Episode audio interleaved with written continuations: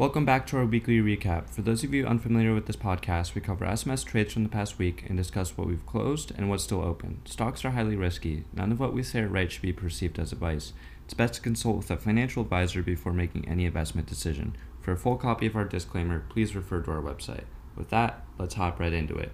On Monday, we found entry on RIGL in the 249 to 252 range with a price target of 280 plus and a 9 support at 239 and 222 shares traded up for the week and remained in active position. On Tuesday, we found entry on CTIC in the 198 to $2 range with a price target of 215 to 225 plus before Fe- February 27th. Shares of CTIC also traded up for the week and remain in active position.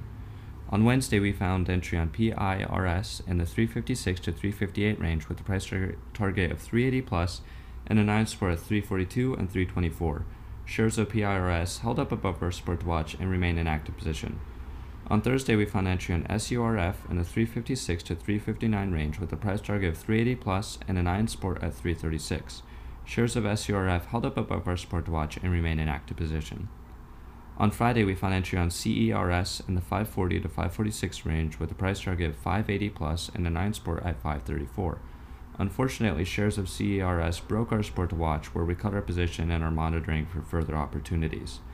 That's it for this past week. As always, be sure to tune in next week for updates and explore our podcast and website for everything you need to know in biotech. Good luck this week, and as always, let's get this bread. MS Money Moves and its affiliates are not registered financial advisors. Our content should serve as educational material to help you conduct due diligence and research. Content is not a directive or recommendation to invest in any security. We reserve the right to buy or sell any security for ourselves without any notification except when required by law. We are not responsible for the action of our affiliates.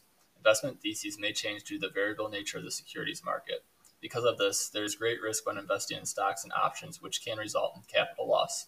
Everyone should conduct their own research and due diligence before making an investment decision. We recommend you consult a financial advisor regarding any investment action.